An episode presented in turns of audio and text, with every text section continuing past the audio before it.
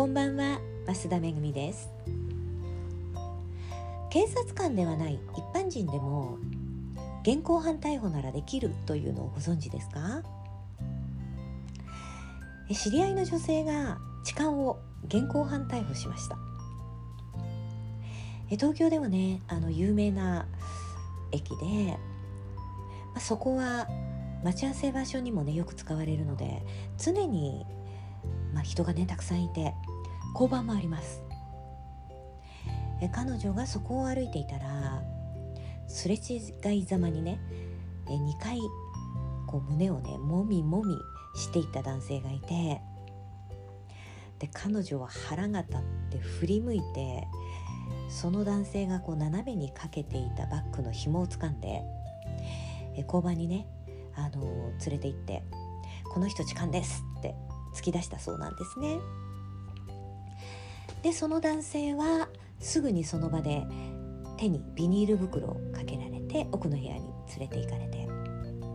で彼女はあの着ていた洋服の提出を求められたそうです。そのね男性の、えー、手についている繊維と彼女がね着ていた洋服の繊維が一致するか鑑識に回すそうなんですね。で彼女がねその交番で言われたのがこれから取り調べになるとかなりの時間がかかりますがどうしますか？って聞かれたそうなんですよ。で多くの女性がそんな面倒くさいことになるんだったらいいですって諦めてしまうそうなんですね。でもね彼女は諦めたくなかったからあの長い時間かかってもいいですということで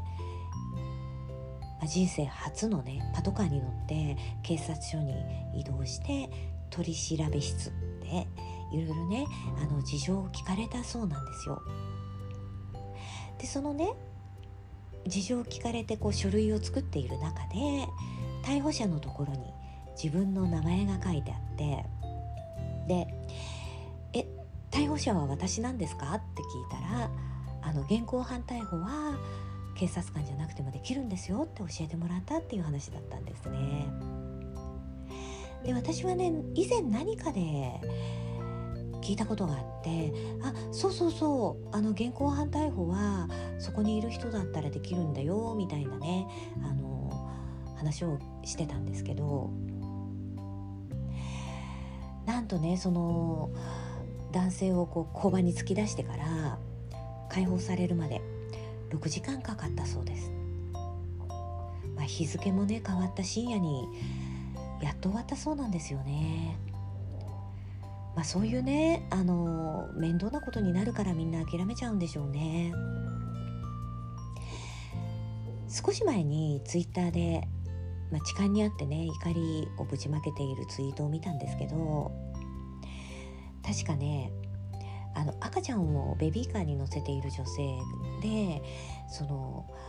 男性が近寄ってきてね「可愛いですね何ヶ月ですか?」と聞かれたから「8ヶ月です」って答えたら「そうちゃんと母乳出てるの?」って胸をね揉まれたっていう話でまあまあ見ていてね腹が立ったんですけどそのね私の知人のえー、痴漢した女性あ男性っていうのは、まあ、会社勤務で奥さんがいて、まあ、お嬢さんが2人いるお父さんだったんですよね。でまあ警察に捕まって会社に行けなかったので会社にもバレてしまって今はまあそのことが収まるまで会社に来なくていいよって言われているそうなんですね。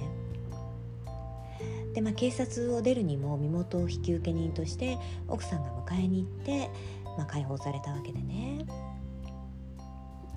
奥さんの気持ちどんなんだと思います？腹渡にえくり返るだろうな。それからまあお嬢さんのね年齢分かりませんけれども自分の父親が痴漢で逮捕されたって知ったらね多分軽蔑するだろうななんていうね話をしてましたで今ねあの彼女のところにはあちらの弁護士さんが来てあの示談にしてくださいという話をね持ちかけてきているそうです。もう逮捕歴はついてしまってますけれども彼女が示談に応じなければ、まあ、前科がついてしまうのでねそれこそ会社もね解雇される可能性だってありますよね。なのでね、まあ、示談ということで話が来ているそうなんですが、まあ、その弁護士さんにね彼女はいやお金が欲しいわけじゃなくってやっぱり恋として許せないとお嬢さんがね2人いるんであればお嬢さんが知らない男に胸もまれたらどういう気持ちだって言ってくださいって。言ったそうなんですね。いや本当そうでしょう。自分にこう娘がいたらその娘が知らない男性に胸もまれたって言ったら父親だったら絶対にもう殴りに行きたい気分になると思うんですよね。なのにねその酔った勢いでやってしまう。っ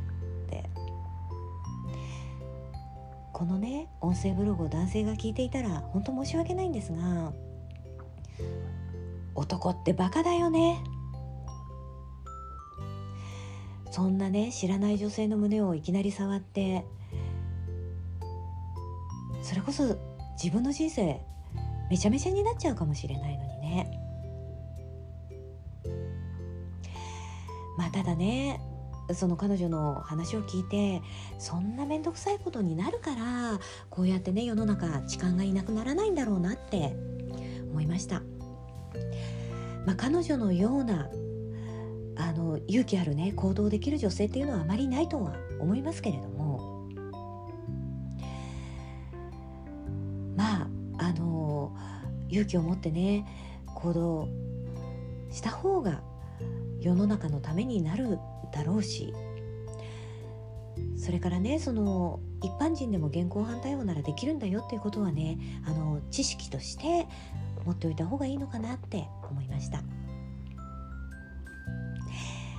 ということで、えー、今日はこの辺で終わりにしますね。最後までお聴きいただきましてありがとうございました。